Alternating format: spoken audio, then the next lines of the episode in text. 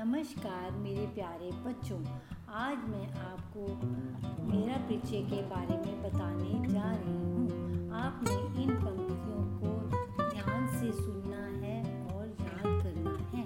मेरा नाम डैश है। डैश में आपने अपना नाम बोलना है।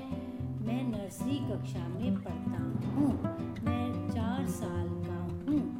मैं, मेरे स्कूल का नाम एस जैन Yeah.